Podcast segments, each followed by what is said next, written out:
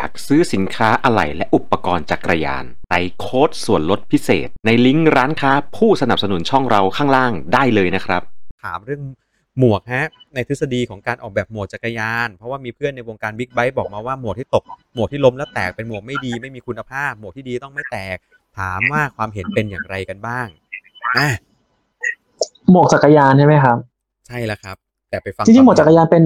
โดยโดยปกติหลักการในการออกแบบหมวกจักรยานเนี่ยคือมันมีไว้เพื่อรับแรงเนาะงั้นเวลาที่มันแตก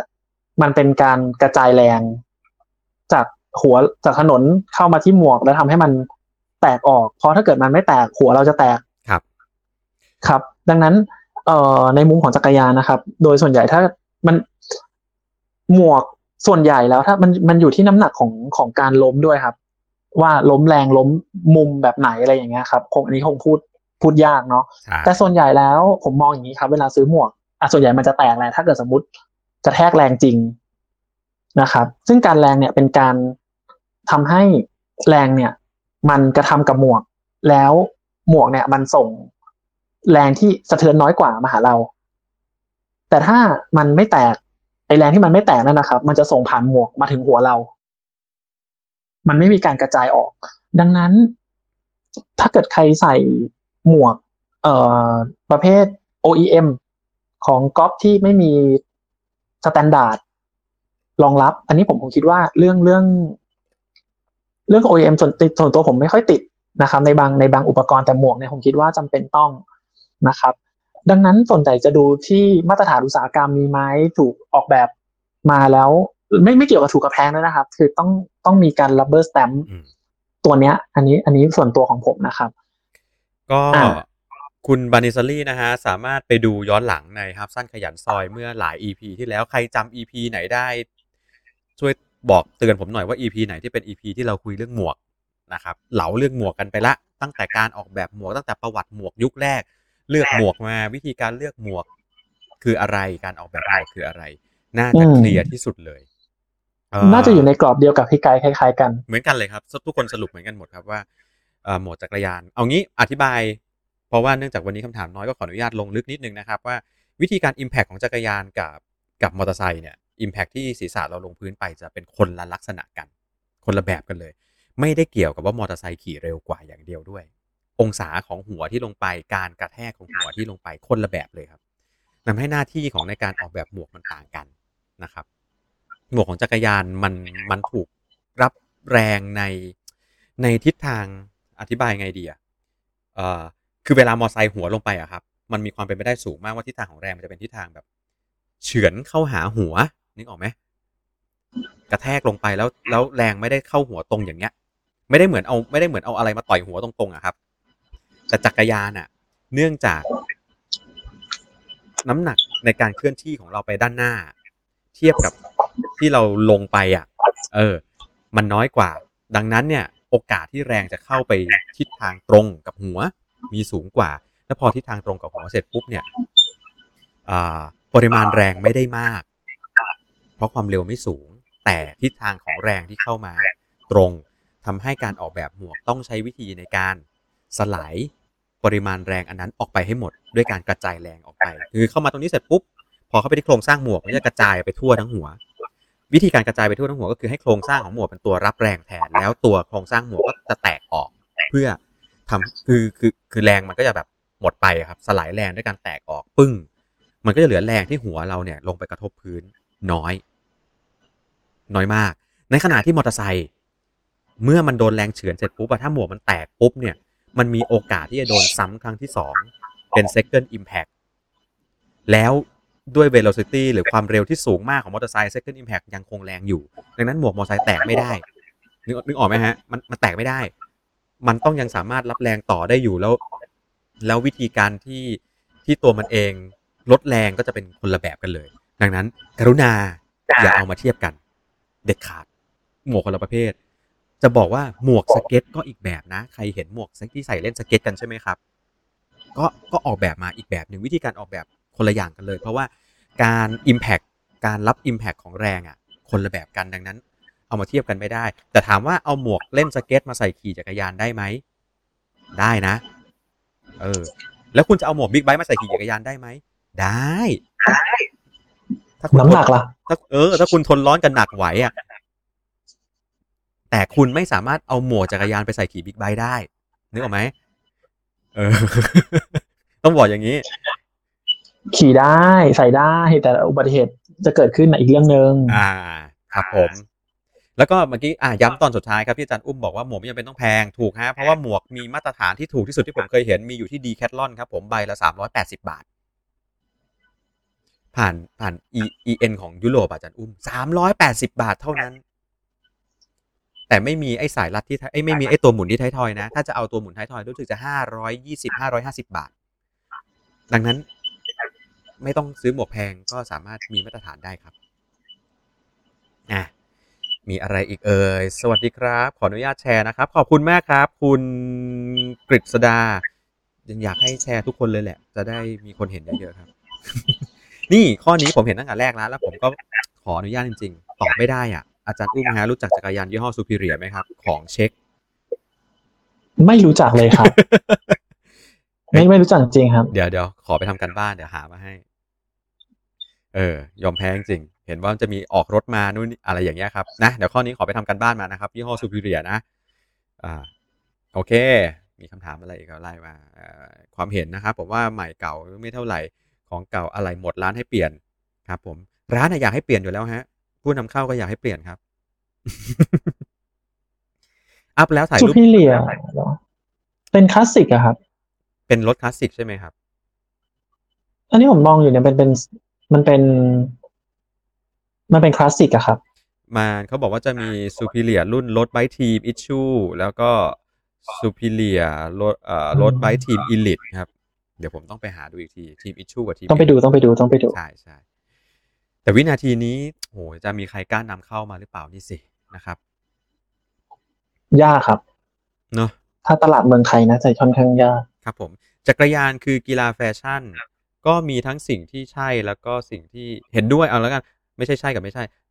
ของคุณของคุณอะไรนะคุณคุณเฟรมบอกว่าจักรยานคือกีฬาแฟชั่นมีทั้งสิ่งที่เห็นด้วยและไม่เห็นด้วยครับเห็นด้วยก็คือใช่ครับผมหลายๆอย่างมันมีในเรื่องของความเป็นแฟชั่นเข้ามาเกี่ยวข้องความเป็นแฟชั่นก็คือในเรื่องของ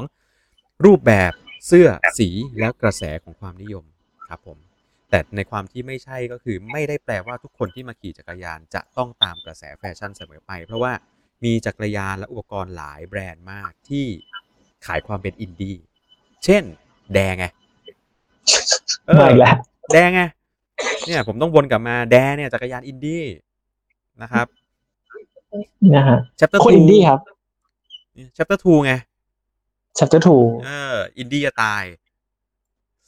ใช่อะไรกันเยอะแยะเลยเฟรสก้านะครับเอ่อออรัมเนี่ยเดี๋ยวมันเลยช่วงเห่อๆไปผมก็ว่าก็มีความอินดี้พอสมควรแม้แต่ Specialized ตัว อาร์ ที โอ เอส เองก็เป็นเป็นจักรยานค่อนข้างอินดี้อินดี้ด้วยราคา อินดี้ด้วยราคาฮะซื้อมาแล้วรับรองว่าอินดี้แน่นอนไม่ไม่โหลอ่ะนะครับคือของดีของดีมีตังต้องลองครับถ้าใครมีนะมันคืออย่างอาจารย์อุ้มขี่แดอ่ะบอกได้เลยว่าไม่ใช่แฟชั่นอ่ะอืมเออใช่ใช่ไม่แฟชั่นผมไม่แฟชั่นเลยถ้าถ้าอ่ะแต่ก็ยอมรับมันก็จะมีอ่ะอย่างหมวกเนี้ยหมวกทรงนิยมต้องเป็นใครครับแคสโปรโตเน่ใช่ไหมแคสโปรโตเน่อ่าในขณะเดียวกันผมก็รู้สึกว่าผมชอบอาร์บูสแอร์เบรกเกอร์มากกว่าเมื่อมันอยู่บนหน้าผมอ่ะมันอยู่ที่ทรงหน้าทรงหัวการแต่งตัวด้วยไหมครับคือคืออาร์บูสตัวนั้นผมก็ชอบนะแต่ว่าผมไม่ได้ชอบโปรโตเน่ด้วยผมชอบตัวอะไรที่ผมใช้อยู่อีกตัวหนึ่งอะจำไม่ได้แล้วแคสเหมือนกันผมว่ามันมันขึ้นอยู่กับรูปหน้าใช่รูปหน้าคนด้วยครับแล้วก็เอ่อเวลาที่เราใส่เข้าไปเจอกับแว่นเจอกับหลายๆอย่างออกมาแล้วอะมันโอเคหรือเปล่าอะไรเงี้ยคือบางทีมันสวยบนบนคนอื่นแต่มาอยู่กับเราแล้วมันก็แบบดูไม่ค่อยเข้าก็มีนะครับเยอะเลยมันมีความเป็นแฟชั่นอยู่แล้วครับของทุกอย่างที่เราใช้แล้วมันอยู่บนบนเรือนร่างอยู่บนโซเชียลอยู่บนตัวตนของเราเนี่ยมันมีมันมีเรื่องของแฟชั่นมาเกี่ยวข้องอยู่แล้วแต่ว่าไม่ได้แปลว่าทุกคนต้องต้องต้องตามแฟชั่นต้องเหมือนต้องเหมือนกันต้องตามแฟชั่นต้องต้องมีความเป็นตัวของตัวเองประมาณนึงนะฮะแล้วเราแล้วเรายืนหยัดกับความเป็นตัวเองขนาดไหนสมมุติว่าเอาเมื่อกี้พี่กายพูดเรื่องผมขี่แดก็แบบมีคน พูดชื่อผิดประจำหรืออะไรอย่างเงี้ยบางคนถามเฮ้ยนี่แบรนด์อะไรอ่ะของปลอมหรือเปล่าอะไรอย่างเงี้ยประจำเลยอะไรอย่างเงี้ยแต่แบบแต่สีสวยนะชมก่อนอะไรเงี้ยเออแล้วก็จะมีถามถามเพราะหลายๆคนก็จะเห็นไปเทียนทะเลล่าสุดเนี่ยครับก็จะมีคนถามเฮ้ยรถอะไรอ่ะเออคือมันไม่ใช่รถที่เจอได้ตามท้องถนนทั่วไปเท่าไหร่อะไรเงี้ยครับดังนั้นพอพอมีคำถามประมาณนี้บางทีเอาจริงตอนตอนตอนสนใจหาข้อมูลแรกๆอ่ะผมก็แอบเวอร์เวอร์เหมือนกันนะครับงั้นงั้นถ้าเกิดเหมือนคำว่า passion ที่วันนี้เราเปิดเปิดหัวเรื่องเอาไว้ครับถ้าเรามีข้อมูลกับมันน้อยหรือบางทีเราไม่อินกับมันอ่ะเราก็จะเขวกับเรื่องแบบนี้อ่าคือยังไม่ยังไม่ไม่ต้องเป็นยี่ห้อนี้ก็ได้ครับมันบางเพื่อนบางคนล่าสุดเนี่ย Pinarello เนี่ย เอฟ สิบสอง เนี่ยโหลดหนักกว่าจ่ายทั้ง สามแสน กว่าน้ำหนักแม่งเจ็ดยังแปดโลเลยเจ็ดโลเจ็ดโลกลางๆอ่ะครับเจ็ดโลเจ็ดโลกลางๆค่อนมาปลายสรุปจบที่แปดอ่ะครับอะไรอย่างเงี้ยครับเพื่อนก็มีเพื่อนแบบโหมันจ่ายไม่คุ้มเลยอ่ะนี่แค่แปลเฮ้ยจะซื้ออย่างอื่นดีกว่ามั้ยอันเนี้ยก็จะมีอารมณ์สายอัพสายป้ายยาก็จะมาเวนี้กันจริงๆอันนี้แหละฮะที่เป็นเรื่องที่เราผมมาเลยจั่วมาคุยเรื่องนี้เลยแหละแต่แต่ไม่ใช่ไม่ใช่เคสเป็นอะไรโลดอันนี้นะแต่ว่าแบบพฤติกรรมแบบนี้แหละไอ้ความอะไรนะความหวั่นไหวของใจที่เกิดขึ้นเมื่อเมื่อเราได้รับสารใหม่ๆเข้ามาผสมกับแพชชั่นของใจเราที่ที่ใจเราก็พร้อมจะไปอยู่แล้วผมว่าประมาณนี้ครับจริงๆแล้วมันคือมันไม่ใช่เหมือนที่บอกไม่ใช่แบบของหนักไม่ดีนะอะไรอย่างเงี้ยทุกวันเนี้ยคือบอกบางคนแบบเห็นน้ำหนักงั้นรถหลายยี่ห้อก็ไม่ได้ทำน้ำหนักให้เบาลงด้วยทุกวันนี้ใช่ใช่ยังยึดมั่นในเรื่องนี้อยู่อย่างล่าสุดก็มี บี เอ็ม ซี น้ำหนักไม่เบาเลยนะครับมี Trek มี Pinarello อ่ะแล้วก็แดร์ วี เอส อาร์ ยู เนี่ยก็ไม่เบาเลยแต่ถามว่า performance เป็นยังไงนี่ต้องวัดกันนะครับครับมีอ่าคุณอะไรนะคุณการันครับบอกว่าเริ่มต้นเนี่ยปีสองพันสิบห้าขี่ เอส แอล อาร์ ศูนย์หนึ่งนะครับเสร็จแล้วก็เปลี่ยนมาขี่มาโดนเก้าปีสองพันสิบแปดครับผมนี่ตอนนี้กำลังดูโฟกัสกับแดร์อยู่อ๋อก็คือท่านที่ถามเรื่องอีซัคโกแมสกับแดร์แต่ติดที่ว่าแดร์สั่งไปแล้วต้องรอสามเดือนครับเออเอาจริงๆครับถ้าเกิดเป็นตัวท็อปทุกวันนี้รอทุกแบรนด์ครับตอนนี้เอาไว้เอาไว้เดี๋ยวผมไปยกยกเว้นอันที่มีสต็อกอ่ะเออขอไปเน็บแขกรับเชิญมาให้มาเล่าเรื่องนี้แต่บอกได้ว่าตอนนี้ใช่ใช่โลกโลกมีปัญหาเรื่องนี้จริงๆครับมีปัญหาทั้งโลกแล้วก็ทุกวงการด้วยครับอ่าใช่ครับตอนนี้เหมือนอ่าถ้าเล่าเร็วๆก็คือตัวซัพพลายเชนที่เป็นตัวผลิตแมคานิกอุปกรณ์ต่างๆเนี่ยครับมันค่อนข้างขาดแคลนนะครับเพราะว่าแรงงานขาดทรัพยากรทุกอย่างขาดหมดดังนั้นเอ่อถ้าจะสั่งตอนนี้ครับเกือบทุกแบรนด์รอหมดเลยครับครับอย่าอย่าไปนับอย่าง เอฟ สิบสอง เอาจริงๆต้องบอกจริงๆ เอฟ สิบสอง มันถูกอะไรอ่ะ forecast กำลังการผลิตเอาไว้ตั้งแต่ก่อนหน้านี้แต่ เอฟ สิบสอง ก็ต้องรอนี่ตอนเนี้ยใช่ครับทุกแบรนด์รอหมดครับตอนนี้ยังไงก็รอครับแล้วยิ่งยิ่งครั้งที่เราคุยกันเรื่องของเอ่อระบบเอ่อ direct sale เนาะขายตรงอะไรเงี้ยครับจากจากผู้ผลิตเองซึ่งทุกวันนี้ก็จะค่อยๆเปลี่ยนครับดังนั้นพฤติกรรมของคนไทยที่เมื่อก่อนเราต้องเดินเดินเข้าช็อปแล้วจ่ายเงินแล้วหยิบจักรยานออกไปเลยอ่ะและไอ้โมเดลแบบนี้จะค่อยๆลดลงนะครับถ้าพอร้านจะเริ่มสต็อกน้อยน้อยลงด้วยครับคุณศิวัตรก็แซวเหมือนกันครับแดรรถดีฮะแล้วก็ต้องก็ต้องรอสามเดือนครับผมแซวแซวกันเยอะจังเลยเฮ้ยแต่จริงๆจริงๆกลายแปลว่าแดรเป็นรถที่มีคนที่มีแฟนรายการรู้จักและพูดถึงเยอะเลยนะตั้งแต่ก่อนที่จะมามาคุยเรื่องแดรแล้วด้วยเออผมว่าเดี๋ยววันที่คุยเรื่องแดรเดี๋ยวเราจะมานั่งเล่าเรื่องแดรให้ฟังกันรถที่หลายๆคนก็รู้จักและแอบมองอยู่ใช่ผมผมเห็นหลายคนแบบมองถามสีแบบเอาไปทีทีไปสกายเลนมีคนมาขอรูปๆคำๆครับบ่อยมากวันนี้ก็ยาวนะพี่ไกด์ที่คือแบบสองชั่วโมงได้มั้งเนี่ยสองชั่วโมงกว่าๆวันนี้ยาวนานวันนี้อ๋อมีคนส่งข่าวจริงเหรอผมยังไม่ได้ดูแข่งวันนี้ไงเอ่อคุณ โอ จี จี บอกว่าวันนี้ Shimano Dura-Ace เก้าสองศูนย์ศูนย์ออกมา แล้วบนรถของอีแกนเบอร์นาวครับผมเฮ้ยพรุ่งนี้เดือดแน่เลยเว้ยแต่ว่าบอกไว้ก่อนเลยนะฮะใครที่ฟังในขับเฮานะผมได้ข่าวสายรายงานมาแล้วนะครับว่าดูลาเอสเก้าสองศูนย์ศูนย์นะฮะราคาเขาไม่เหมือนเดิมแล้วนะครับ ราคาเขาขึ้นไปต่อยรุ่นซูเปอร์เฮฟวีเวทแล้วนะฮะเออเขาเดิมเนี่ยดูลาเอสมันจะถูกกว่าเลสกับซูเปอร์เรคคอร์ดอยู่ใช่ไหมอ่าเดี๋ยวรอดูราคาครับผมว่าเขาเปรียบมวยใหม่เอออันนี้นะผมขออนุญาตนั่งเทียนไว้ก่อนเลยนะถ้าดูลาเอสนะครับขยับราคาขึ้นไปนะฮะแล้วเดี๋ยวอัลเทก้าขยับราคาขึ้นตามขึ้นไปมันจะมีช่องว่างเกิดขึ้นหนึ่งช่องครับและช่องว่างนั้นจะทำให้ชิมาโน่ออกเกียร์ไฟฟ้าขึ้นมาได้อีกหนึ่งรุ่นครับเออเดี๋ยวก็มาครับยังไงก็มาครับเดิมทีอ่ะหนึ่งศูนย์ห้า ดี ไอ ทู อ่ะปัญหาหนึ่งที่ออกไม่ได้นะครับออกมาเสร็จปุ๊บอ่ะช่องว่างราคามันแคบเกินไปมันไม่ใช่เรื่องทำได้ทำไม่ได้หรอกครับมันทำถูกเกินไปก็ไม่ได้ทำถูกเกินไปก็เป็นการฆ่าอัลเทก้าทำแพงเกินไปก็ขายไม่ออกนึกออกไหมฮะวิธีการที่ดีที่สุดของชิมาโน่ก็คือเขาจะต้องทำให้ราคาของอัลเทก้า ดี ไอ ทู แพงขึ้นเสร็จแล้วใส่หนึ่งศูนย์ห้า ดี ไอ ทู เข้ามาเป็นอีกหนึ่งทางเลือกที่ถูกกว่า Altega ดี ไอ ทู เดิมนิดหนึ่งโดยที่อันนี้นั่งเทียนไว้ก่อนเลยนะถ้าหนึ่งศูนย์ห้า ดี ไอ ทู จะมาจะมาด้วยเทคโนโลยีเก่าๆเอามา reuse ใหม่เดิมๆนี่แหละเอามา reuse ใหม่อีกรอบนึงอาจจะไม่มีซิงค์ชิปอาจจะยังคงใช้แบตแบบเดิมพูดง่ายๆก็คือ อาร์ แอนด์ ดี เก่าซึ่งคืนทุนไปตั้งนานแล้วเอากลับมาขายใหม่ในราคาที่ได้กำไรส่วนดูแลเอสกับ Altega ดี ไอ ทู ล่ะครับก็ใส่เทคโนโลยีใหม่ที่เกิดจากการ อาร์ แอนด์ ดี ใหม่ๆลงมาไงแค่นี้เลยขายได้กำไรทุกคนแฮปปี้คนซื้อแฮปปี้คนขายแฮปปี้นั่งเถียงนะฮะจริงหรือเปล่าไม่รู้ไว้รอดูกันในอนาคตครับ Slamford Altega ไปฝั่งไหนดีครับอาจารย์อุ้มคุณกฤษดาครับถามมาฟอร์ดกับอัลเทก้าครับอาจารย์อุ้มยังอยู่ไหมว่าหรืออาจารย์อุ้มโทรศัพท์แบตหลุดไปแล้ว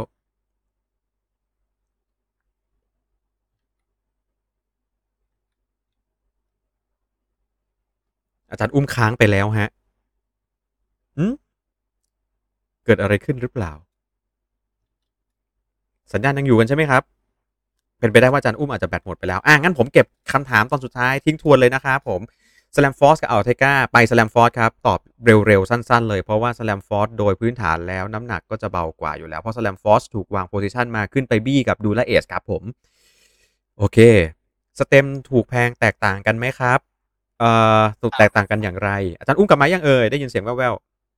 ๆยังไม่มาโอเคสแลมเออไม่ใช่สเต็มสเต็มถูกแพงแตกต่างกันอย่างไรครับผมสเต็มถูกแพงถ้าเกิดอยู่ในเกรดที่เป็นราคาเออไม่ใช่ราคามาตรฐานเหมือนกันเออส่วนใหญ่ก็อยู่ที่เรื่องราวของความเบาครับผมแต่ถ้าเกิดเออถูกแพงในที่นี้นะครับอยากให้มองอยู่ในในในในในกลุ่มของที่เป็นแบรนด์แบบแบรนด์แบรนด์อินเตอร์แบรนด์เหมือนกันแบรนด์ที่มีที่มาที่ไปเหมือนกัน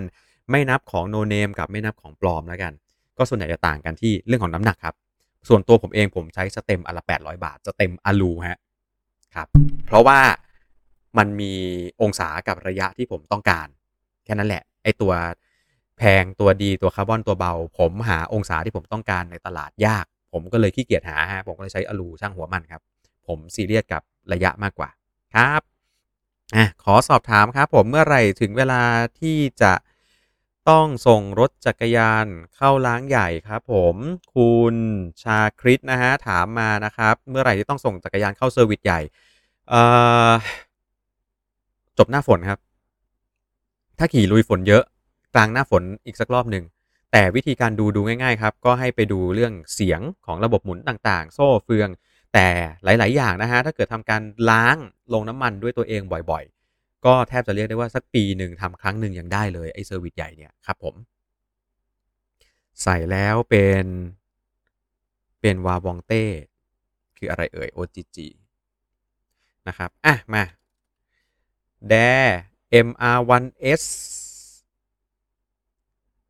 ครับได้ลองแล้วอ่ะอาจารย์อุ้มกลับมาแล้วใช่ไหมครับกลับมาแล้วครับใช้ใช้คอมตัวนี้เข้ามาอ๋อโอเคครับผมคุณปราโมทฮะถามว่า Dare เอ็ม อาร์ วัน เอส ได้ลองแล้วจะรู้ว่าไหลเกินกว่าจะเป็นเฟรมไต่เขาโอ้ย เอ็ม อาร์ วัน เอส ใช้ล้ออะไรใช้ล้ออะไรใช้ล้อขอบสี่สิบห้าผมจะบอกให้ว่า เอ็ม อาร์ วัน เอส นะเป็นรถคันหนึ่งที่ที่ขี่ดีกว่าที่คิดอ่ะอ่ะบอกตามตรงเลยตอนตอนแรกที่เห็น เอ็ม อาร์ วัน เอส ไม่ไม่คิดว่าจะขี่ดีขนาดนั้นนะโดยรวมแล้วขี่ดีเลยอาจารย์อุ้มได้ลองตัวนี้ด้วยใช่ไหมครับเออเป็นรถรถรถคู่เป็นอาวุธคู่กายในการไต่เขาของของผมมาสามปีเต็มครับอืมคอนคอนเทนต์ของขับที่ไปไต่เขาทั้งหมดใช้คันนี้ครับโอเคนายจิโร่ เอฟ สิบสี่ มาแล้วไม่แปลกครับโดยอายุของมันก็ถ้าเห็นเห็นในปีนี้แปลว่าจะเปิดตัวแล้วก็มา M year MY year ยี่สิบสองครับผมอืมไม่แปลกมันมันถึงปีของมันแล้วล่ะครับผมสวัสดีครับหมดคำถามแล้วห้าสิบห้าคุณเบนซ์โอ้ยหนีไปนอนเลยเหรอหนึ่งศูนย์ห้าไฟฟ้าโอเคมีคนทายถูกขอบคุณครับใช่ครับรถแบรนด์ซาว่าผลิตที่ไหนโอ้โหคุณกฤษดาต้องถามคุณกฤษดาว่าคุณกฤษดาว่าได้ยินมาจากผลิตที่ไหนครับแบรนด์ซาซาว่าทนทนเนี่ยครับก็ชื่อคล้ายๆกันนะฮะจาว่าซาว่านะครับผลิตใกล้ๆกันครับครับผลิตจากอาม่าครับ เออหมดคำถาม YouTube ฮะแล้วก็เชื่อว่าใน Facebook ก็น่าจะไม่มีแล้วไม่มีแล้วครับโอเคซึ่งจริงๆครับกลับมาที่คำคำหนึ่งฮะทิ้งท้ายก็คือว่าทุกวันนี้เทคโนโลยีกำลังจะเปลี่ยนไปเร็วขึ้นนะครับอยู่ที่ว่าเราจะวิ่งตามเทคโนโลยีหรือว่าเราจะวิ่งตามจังหวะความสุขความพอใจของเราอันนี้ขึ้นอยู่กับแต่ละคนแต่ถ้าเกิดเราไม่มีข้อจำกัดเรื่องการเงินกันที่พี่ไกด์ว่าครับมีเท่าไหร่ก็จัดไปนะครับเพื่อความสุขครับใช่ฮะก็เอ่อเรื่องของความอยากก็อย่างที่บอกมาวันนี้เราจะมาพยายามวิเคราะห์กันว่าเพราะอะไรคนขี่จักรยานถึงอยากนะโยงไปนั่นไปนี่จริงๆแล้ววนกลับมาง่ายๆเลยครับมันคือความบ้าฮะไอ้ที่ใช้กันอยู่เนี่ยใจรักกับบ้ากันล้วนๆผมพูดตรงๆเลยเอาเข้าจริงเนี่ยให้จันอุ้มกับผมอ่ะขี่จักรยานคันละ แปดพันห้าร้อย ออกกำลังกายได้ป่ะล่ะ ก็ได้เหมือนกันอ่ะขี่บ้างจะถามว่าจะขี่ไหมด้วยเออทำไมต้องมาขี่กันคันละแสนคันละค่อนแสนใจรักอืมแล้วเอาเข้าจริงนะถ้าถ้าหากว่าไม่ได้เป็นนักแข่งถ้าหากว่าไม่ได้ต้องการแข่งขันอะไรกับมันมากนักนะครับเอ่อขี่สกายเลนไม่ได้เร็วกว่ากันเกินนาทีสองนาทีหรอกว่างๆเดี๋ยวผมจะลองเรื่องเรื่องเรื่องพวกนี้ครับมันมันเป็นเรื่องของเรื่องแมคานิกความเรื่องแมคานิกส่วนหนึ่งเรื่องอะไรนะวัสดุศาสตร์อีกส่วนหนึ่งเรื่องของการซ้อมเรื่องของวิธีการในการออกแรงซึ่งซึ่งสามองค์ประกอบเนี้ยครับมันเป็นองค์ประกอบที่ในจักรยานเนี่ยมันมันเป็นส่วนผสมกันอยู่มันเหมือนกับเออคำว่า passion นะมันคือความรู้สึกแหละแล้วมันก็จะมีส่วนที่เป็นส่วนของเอ่อผมเรียกอะไรดีอ่ะนอกจากความรู้สึกมันมีส่วนที่เราลงไปสัมผัสกับมันด้วยอะครับอ่ะงั้นงั้นจักรยานมันจึงมีสองส่วนเนี้ยในการพาให้เกิดโมเมนตัมที่มันหมุนไปเรื่อยๆอยู่อยู่บ่อยๆประมาณนี้ครับดังนั้นผมเชื่อว่าแต่ละคนมันจะมีแบบโมเมนตัมจากเล็กๆอ่ะแล้วค่อยๆใหญ่ขึ้นค่อยๆสูงขึ้นมากขึ้นซึ่งไอ้ตรงนี้เองมันทำให้คำหนึ่งคำครับผมเชื่อว่าประสบการณ์แต่ละคนจะค่อยๆมากขึ้นและแต่ละคนก็จะมีมีมุมมองอ่าผมผมผมว่าตรงนี้แหละจะเป็นจุดที่ทำให้ไอ้ลูกกลมๆเนี้ยมันมีแง่มุมที่ค่อนข้างครบเต็มแล้วก็พัฒนาต่อไปเรื่อยๆครับเป็นไซเคิลแบบนี้ก็ครับหวังว่าทุกท่านจะสนุกสนานกับการจับจ่ายใช้สอยอย่างอย่างเป็นสุขฮะมีก็ถ้า ถ้าซื้อแล้วสนุกซื้อแล้วมีความสุขแล้วอยากขี่บ่อยๆแล้วออกไปขี่แล้วสุขภาพดีสุขภาพจิตดีสุขภาพร่างกายดีได้สังคมที่ดีได้เพื่อนที่ดีก็พอแล้วคุ้มแล้วครับอืมเป็นการซึ่งซึ่งประเด็นนี้ก็มีคนคนคนเคยชอบมาบลัฟแบบไม่ใช่ไม่ใช่บลัฟหรอกครับแต่บอกเพราะว่าก็มีคนคุยกันแบบเนี่ยจ่ายเงินกับจักรยานราคาเท่านี้นะก็ดีกว่าไปหาหมอไม่ได้ออกกำลังกายอะไรเงี้ยซึ่งจริงๆแล้วมันก็มีงานวิจัยหลายๆตัวนะครับที่ที่มันไม่ได้พูดถึงการออกกำลังกายโดยตรงแต่พูดถึง เอ่อ เรื่องของสุขภาพจิตนะครับแล้วก็มนุษยสัมพันธ์ที่ที่เราได้จากการออกไปผจญภัยหรือเจออะไรข้างนอกเนี่ยครับซึ่งเดี๋ยวมีโอกาสจะค่อยๆเอามาเล่าให้ฟังแล้วกันครับเพราะว่าเรื่องพวกนี้จริงๆแล้วมันจะบอกให้เราเห็นชัดๆเลยว่าเฮ้ยการจ่ายเงินไวเนี่ยไอ้คำว่าคุ้มค่าของแต่ละคนไม่เท่ากันก็จริงแต่สิ่งที่มันรีเทิร์นกลับมาเนี่ยมันวัดค่าไม่ได้ครับอะไรอย่างเงี้ยครับก็จะเป็นอีกเรื่องหนึ่งนะครับค่อยเอามาเล่าเล่าให้ฟังครับผมโอเคเจอกันใหม่ในวันอาทิตย์หน้าครับผมถ้าไลฟ์นะเจอกันใหม่อาทิตย์หน้าหวังว่าอาทิตย์หน้าน่าจะครบเต็มพี่ซอยมาด้วยนะครับก็ประมาณสามทุ่มคืนวันอาทิตย์นะครับแล้วก็วันศุกร์นี้เจอกันบน Clubhouse นะฮะใครที่ลงแอปพลิเคชันแล้วไปทักทายกันกดไมค์ขึ้นไปถามกันสดๆบนนั้นได้เลยโดยเฉพาะแฟนๆประจำถ้าบอกว่ามาจากไลฟ์นี่จะดีใจมากครับผมลำลาฮะบน Facebook นะครับผมแล้วก็บน YouTube ฮะก็ตัดสัญญาณออกอากาศแต่เพียงเท่านี้สาม สอง หนึ่งบ๊ายบาย